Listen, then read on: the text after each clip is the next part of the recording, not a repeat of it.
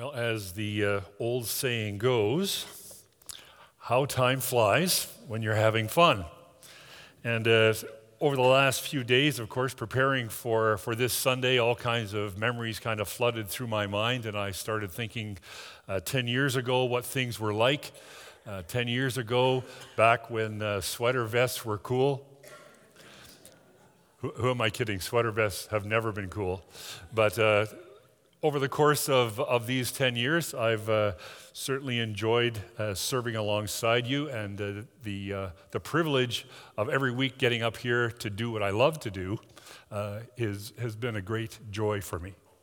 Um, I, I did come prepared with some Kleenex, but it's not so much for me. It's it's for those of you, because those of you that have been around for the last ten years know that I, mean, I may have been at this for forty years, but I still haven't learned how to stop spitting when I preach. So you'll notice at the at the front here, we, we've we've got kind of the spit guard where, where most of you know your proper distance, and so I'll, I'll try to maintain that uh, for for the majority of this morning, unless unless you know unless didn't have a shower, and then I'll try to accommodate.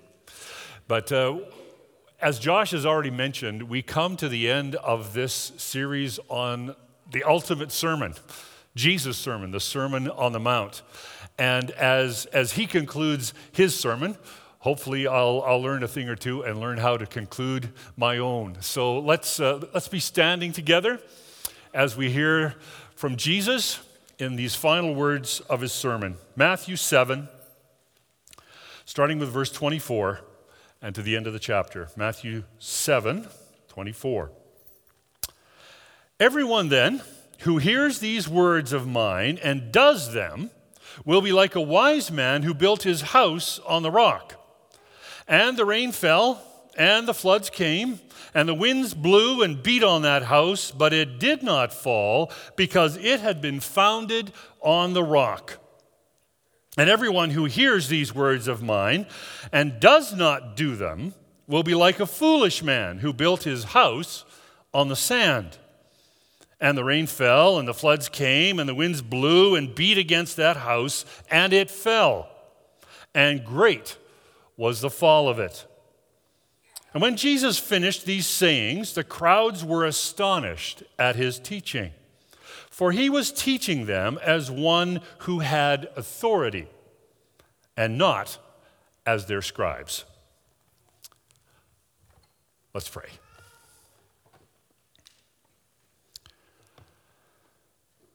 Lord, uh, we come to you because we've come to the end of ourselves, and we know that you are the only one who is mighty to save. You alone have, have shown us the uh, the power of grace and the paths of your of your grace. And so we we trust in you like no other. Meet us here today in the midst of our joys and sorrows, our ups, our downs, our to-do lists, our wish lists, and lead us in the way everlasting.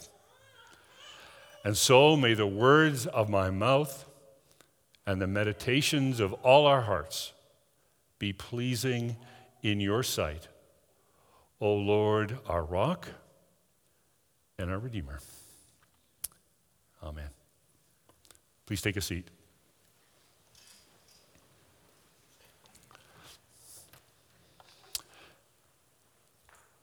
Have you ever been in the experience where you've gone to church and it's not your regular church, so things are a little foreign for you, and you're not exactly sure how you're supposed to behave? Ever been there? You're not sure whether this church is an amen church or an amen church or an amen church. And you don't know when they pass around the communion elements whether you're supposed to eat them right away or whether you're supposed to save them so that you could all eat at the exact same time. Or you're not exactly sure when you're supposed to stand up and, and when you're supposed to sit down. Ever been there? That whole standing up and sitting down thing is just a little confusing. And Jesus doesn't help us a whole lot here, because back in Jesus' day, when people wanted to preach, they would sit down to preach, And then after they were done, they would stand up. That seems a little backwards, because you've noted when it's time for, for me to preach, I stand up. And then when it's time for me to conclude, I will sit down, probably a lot later than most of you had hoped. But this whole standing up and sitting down kind of thing is, is just a little odd and can be just a little confusing, but we need to rest assured that in the midst of all this, Jesus is not confused. In the midst of all of this, Jesus is still the ultimate master preacher. And he's getting ready to stand up. He started this sermon way back in the first few verses of chapter five in Matthew's gospel, and this has lasted all the way to the end of chapter seven. And so he's about ready to wrap things up, to draw things to a conclusion. So before we get to the whole idea of what Jesus has been saying, we need to do just a little bit of a kind of a kind of a preaching time out here, and we need to learn a little bit more of, of how you would normally construct a sermon, just kind of a freebie here for those of you who may not know. So a, a sermon is basically comprised of three parts, right? Introduction, the body or the message, and the conclusion. It's very similar, and oftentimes uh, it's compared to flying on an airplane, where you, you have the takeoff, and then you have the flight, and then you have the landing, right? So it, it, it's, it's simple, and so maybe the way in which we can uh, describe it, the introduction is like the takeoff. Now, the takeoff shouldn't last terribly long because you run out of runway. Right? It's very important because if, if you don't take off, you go nowhere, but you shouldn't spend all of your time trying to get off the ground.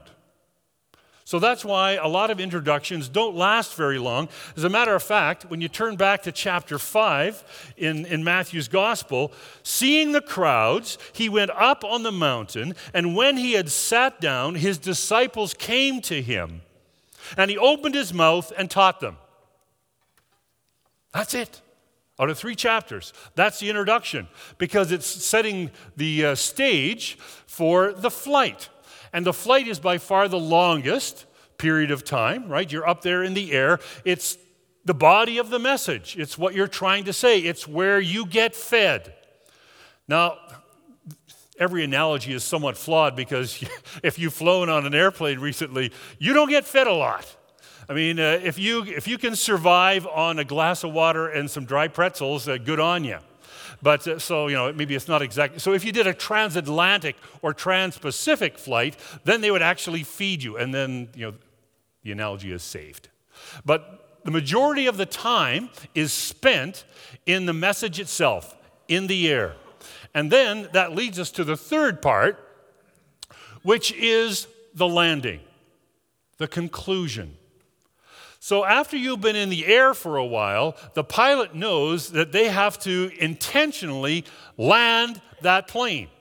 And that's not something you do thoughtlessly. You need to do this on purpose, because you can't just be flying through the air and then just stop, even if you have air brakes, because gravity is against you, right? Or, or you don't circle the airport until you run out of gas, because that's not a great way. That, that's kind of a crash and burn scenario, right? So even though the landing is, is not terribly long in, in relation to the rest of, of the flight, it's extremely important. As a matter of fact, if you are prone to be somewhat of a white-knuckle traveler, it's probably those few moments as you are landing that you feel the most nervous, because there are more things that can go wrong in a landing than almost any other part of the flight. So it's a very pivotal, important part of the flight. Now we have we have someone here who even teaches people how to fly, so he, he could even uh, you could go and talk to Adrian later, and he'll fill you in.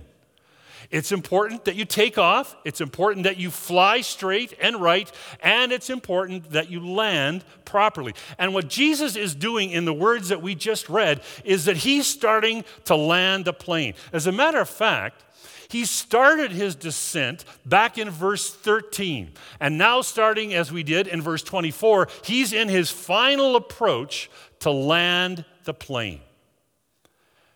And pilots will tell you any landing where you can walk away, that's a good landing. So this is what Jesus is doing. He's trying to land a plane in this very pivotal part of what he's trying to say. So if we miss what Jesus is saying in these few verses, we miss it all, because a flight without a proper landing is not a proper flight at all. And so this is what Jesus is doing. He's landing the plane uh, and showing us exactly where it is he wants to end. And when Jesus concludes, you'll notice he seems to do it in a way that's a bit different than, than some preachers. When some preachers come to the time of conclusion, they know it's very important. You know, all, all the eggs are in this basket.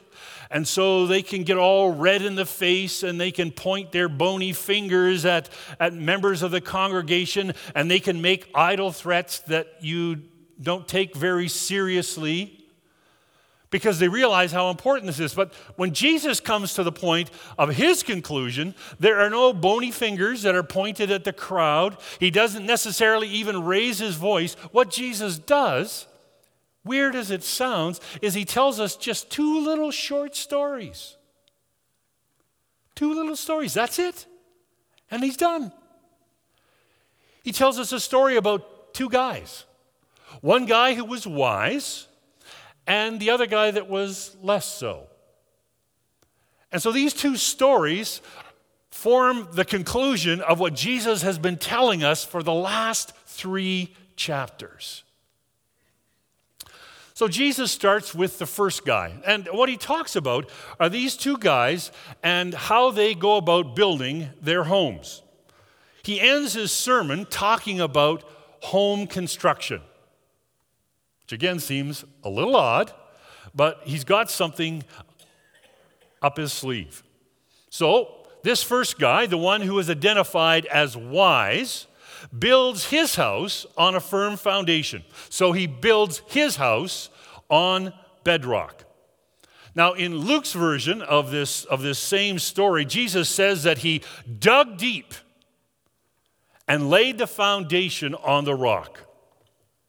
So, what does that mean, to dig deep and lay your foundation on the rock? So all you need to do is to ask anyone, so we'll kind of go over to this quadrant, anybody who builds houses, ask them what's most important about a house, and they will tell you a foundation. If you build a beautiful house on a weak foundation, that's not a good house. The test of a good house is its capacity to to remain firm forever, for as long as possible. And if the foundation is bad, that house will not stand the test of time. So what's most important in terms of home construction, despite what you might have heard when you read the Three Little Pigs thing, that story, the most important part of home construction is not what you build with, it's what you build on. And so this wise man decides to build his house on the rock so that it will stand the test of time. And so that's why Jesus says, and the rains fell, and the floods came, and the winds blew and beat on that house. Now, Jesus is speaking these words in ancient Israel. And Israel is a very, very arid country until the autumn season. And then usually it kind of makes up for the shortage of rainfall in, in a few short bursts. And so rain in, in Israel in the autumn just comes almost without warning, and it comes down like a flood, like a torrent. And once dry and desert valleys all of a sudden are, are swarming with water, and, and the floods come down and wipes everything clean in its path, almost without warning.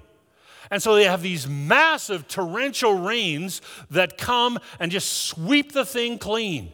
And so Jesus is saying, this man built his house on a strong enough foundation that when these rains came, he wasn't tenting somewhere in one of the wadis there. He was building his house on the rock, and that house stood firm.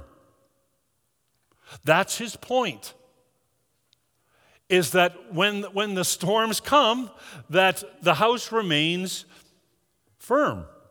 Now, what is Jesus meaning by these storms? So what does it mean when we build our house on the bedrock and the storms come? Is he talking about Jesus being with us in the midst of, of the storms of life?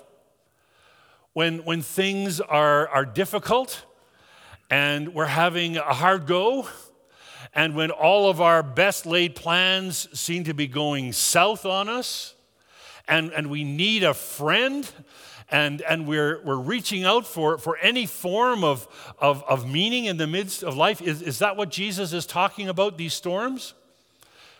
Is Jesus promising to be with us in, in the midst of these stormy times? Well, yes, he does, but not here. What he's talking about here is, is not his capacity to be with us in the midst of our difficulties, because there's all kinds of places where he promises that. What Jesus is talking about here, these storms talk about basically the final judgment. And how do you determine whether your house has been built on a firm foundation? It ultimately comes down to the final judgment where God makes the call. Will your house stand firm, or will it be washed away? Is it built on a strong enough foundation that it will be able to stand the discerning eye of God the judge when he calls all things to account?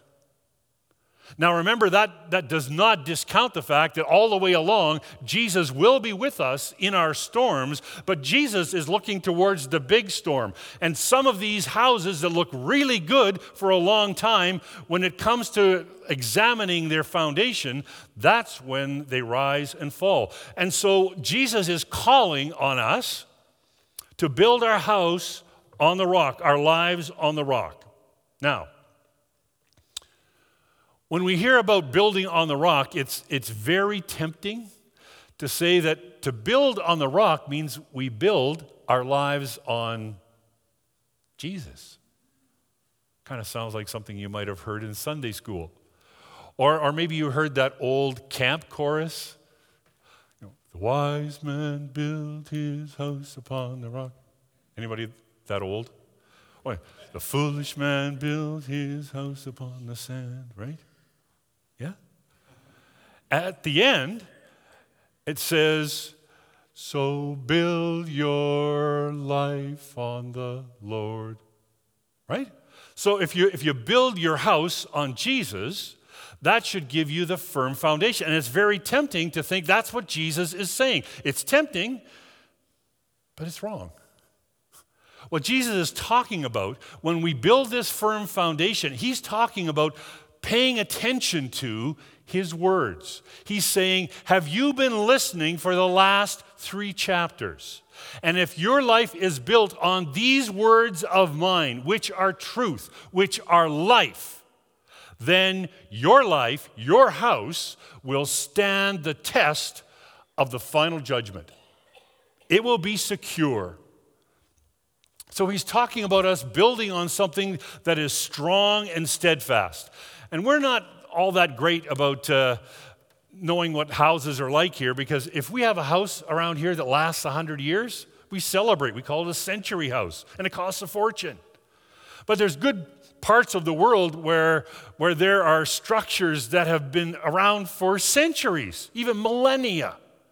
And the reason why they are so long-lasting is because they've been built on a firm, secure foundation. And Jesus says the wise man is the one who hears these words of mine and does them. That's what makes this guy wise. That he not only hears what Jesus is saying, but he does it. He puts it into action. And then Jesus turns his attention to the other guy, the guy who is not so bright, but is too dumb to know it, the foolish man, the guy who thinks he knows better than everyone, but knows less than everyone. He's the guy who thinks that oceanfront property means that you build your house on the beach. And we already know that you can't do that, because Jesus has already given us the picture of this firm foundation. And so when we see some guy who's going to build his house on sand, Jesus is already setting us up to realize that's not a wise thing to do. That's why this guy is called foolish.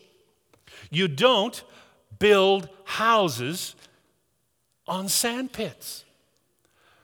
Now, I, I went to great lengths just to research this, because I had to go all the way to P E I to find some, some sand and to do some experiments of my own.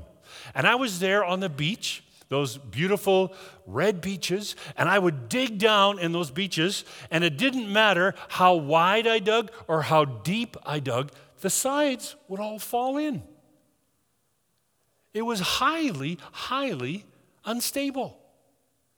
Anybody with two cents of, of brain power knows you don't build a house on sand. It's not firm enough. Because sooner or later, the rains are going to come, or the tide's going to come in, and that's going to judge whether or not this house is secure. And remember what we've said, that, that a house can look pretty good for quite a while, even if it's built on a shaky foundation, but sooner or later, that's going to tell. You're going to know that your foundation was feeble. Now, I don't know if any of you have ever been to Italy before, but maybe you have visited this Leaning Tower in Pisa. And so the, the thing kind of goes like this, and then they realize, oh, that's not good, so they started kind of to correct it partway through, and a really dumb-looking place because it doesn't have a firm foundation. Or maybe even closer to home, maybe you've been driving to, to Moose Jaw, and, and you're looking to the north of the road, and there's that farmhouse to, to the north that has a roof that's kind of looking like that. You kind of figure that's probably not something that they planned. But they built their house on an insecure foundation, and the thing's sagging. And so that's what Jesus is saying. So for those of you who, who are uh, aware that, that this is obviously not a great option, we, we've almost convicted ourselves, because Jesus doesn't even have to do this. He just says this foolish man builds his house on sand. And when, when the rains come and, and, and the winds blow and it beats against that house, it doesn't stand firm. It falls. And Jesus says its fall was spectacular. So going back to our little rhyme here, and it, it says, and there's a part in that course where it says, and, and the house on the sand went splat. That's spectacular. I don't know how many of you uh, saw footage of, of the old Mosaic Stadium coming down, the demolition. That was pretty spectacular. That, that's what Jesus is talking about. The fall of a life that is not built on something that will last forever, that fall will be spectacular. It will be eye-popping. And so we're faced with these two guys, the wise one and the foolish one. And, and we look at this foolish one and we think, what an idiot. Who would dare build a house on sand? And then we remember what Jesus says about this foolish one. The foolish one is what? The foolish one is the one who hears my word and doesn't do it. All of a sudden, what Jesus says gets a lot more pointed and a lot more personal. Has anyone here ever known what Jesus said and not done it? Do we, do we need a show of hands? Have you done everything that God has told you to do? Have you done everything you know Jesus wants you to do? Isn't that strange? Jesus doesn't have to get all blustery and, and shake his finger and get all red in the face. All he has to do is tell these two little stories, and we convict ourselves. He's saying what is necessary is for us not just to hear what he's saying, but to put it into practice. Jesus' dream of, of the kingdom is one where there is intentional obedience, where we intend as followers of Jesus to do as he says, to be obedient, because what Jesus tells us to do is for our own good. That's Jesus' dream for us, his people.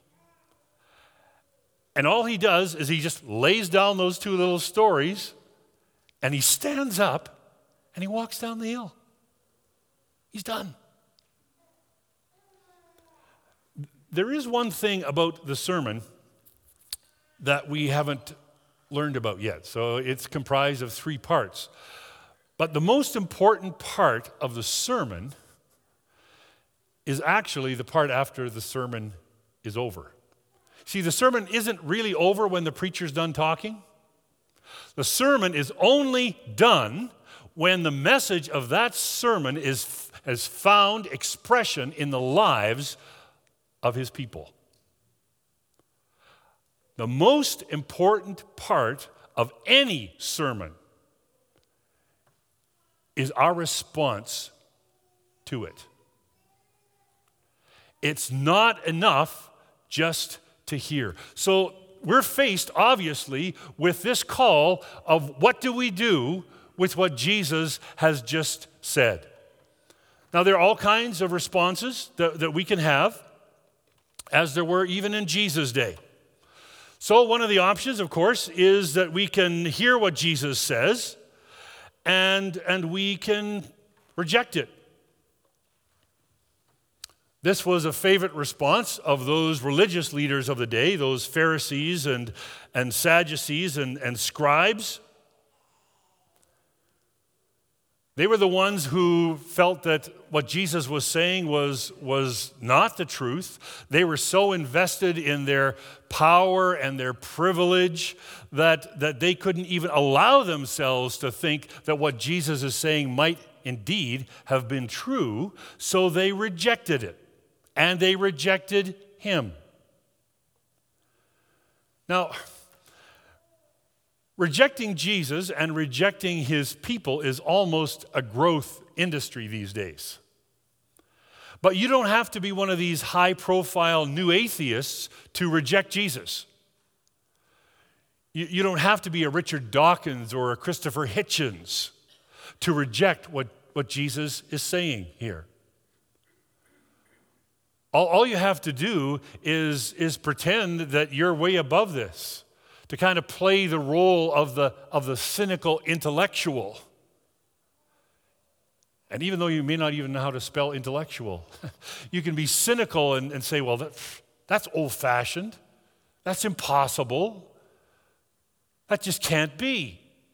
Or you could take a little softer approach and say, well, that might be true for you, but it's not true for me. That's a subtler way of rejecting what Jesus is saying. But the house built on rejection goes splat. So we could reject what Jesus says. We also could neglect what Jesus has to say. Now, that would mean that when we hear Jesus telling us these things, we, we know, wow, that, that sounds right. but it's just very inconvenient. And we know that Jesus is calling us to, to seek the kingdom. He's calling us to follow him, to be his disciples, and, and to go after the kingdom. But that's so hard. We'd rather be consumers than disciples. We don't necessarily want to go after the kingdom. We just want to go shopping or anything that distracts our attention away from what Jesus is demanding and what we enjoy. And so we find ourselves finding ways of ignoring and neglecting what Jesus tells us. Sometimes we even try to get theological about it and say, well, Jesus is saying that we should do these things, but we don't want to get trapped in into thinking that we earn our own way to salvation. And we know that the Apostle Paul tells us that we are saved by grace through faith. So we try to pit Paul against Jesus. And it doesn't work. All you have to do is read any of Paul's letters, and you know at some point in Paul's letter, he's saying exactly the same thing as Jesus is. So it doesn't matter how we go about it. We cannot neglect what Jesus is saying, because even though we wish it would go away, in those unguarded moments, it will always come back. Because Jesus' words have the ring of truth. And they cannot ultimately be ignored or neglected. And the house that's built on neglect will go splat. Well, maybe you want to try another response. Another way that we can uh, go about the words of Jesus is that we can try to understand it. Now here's Now, this could get a little intense because we're kind of a, we're a community of schools, right? And schools love understanding. We we love digging deep and, and understanding some of the, the the mysteries of the faith. We we get delirious thinking about how many angels are line dancing on a coma. Comma, either one. And and we we see fireworks and, and renditions of the Hallelujah chorus sound in our heads when we understand the difference between infralapsarian and supralapsarian. That's just the kind of people we are. But Jesus says, hearing this stuff is not enough. And in the New Testament, when you hear something, that doesn't just mean it goes in your ear. It means you get it. So, so notice what Jesus is saying here. He's saying it's not enough just for us to get it. It's not enough for us to want to know the deep truths of the faith. It's not enough for us to read sixty books about it and then write three of our own. Because hearing is still not enough. Unless we do what we hear, that hearing is useless. And the house built on understanding will go splat. There's an echo. It's awesome. Well, we could also try pondering what Jesus says. Now, this is the result of, of what happens in the original sermon. So Jesus is done. He stands up. He walks down the hill. And all the crowds who've been gathered around the disciples, because remember back in chapter five, Jesus is preaching to his disciples. That's who he's talking to. But while he's doing so, there's this massive crowd that gathers around kind of as a secondary audience. Jesus is done with his sermon. He gets up, walks down the hill, and, and all the crowds are just standing there with, with their mouths hanging open, agape, gobstopped at what they have just heard. And, and they're amazed because this Jesus was teaching them as one with authority, not as their scribes. They can hardly believe it. They're, they're poking each other saying, did you just hear that? That was amazing. He didn't use any footnotes. He didn't use any air quotes. It's all his stuff. Isn't that amazing? But you see, they seem more amazed at how Jesus taught than what he taught. And so they're amazed. They ponder it all. And yet we know that when, when push comes to shove, that crowd thins out. Because it's not just enough to be amazed. It's not just enough to be mystified or ponder the words of Jesus. Because the house built on amazement goes splat. So, what's left? We know that Jesus has been preaching for three whole chapters. And and this is this is it. We don't we don't get this, we don't get anything that he's been talking about. What is the option that's left? He's been spending three chapters talking about what life will be like, how he dreams of life in the kingdom where those of us who know him follow him and our behavior follows suit. He has shown us how to relate to God the Father. He has shown us how to relate to one another, even our enemies. He has told us that our eyes need to be on the heavens and build our treasures and keep our treasures there because they will last, not to spend all our time worrying and fussing about those things that are here on earth because they just don't last. He's been spending three chapters telling us how we can form our kingdom heart, a heart that yearns for the kingdom of God, a heart that will allow itself to, to go without for the good of others, a heart that will value those things of, of heavenly derivation rather than simply immediate gratification. That's what he's been talking about. And now it's our call to respond. And so what does Jesus do? Something pretty simple. He doesn't even have to spell it out, does he? He doesn't even say, I want you to do this.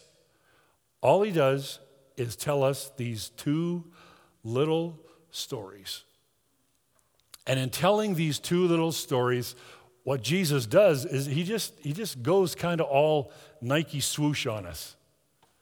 And, and he just says, just do it. Just do it.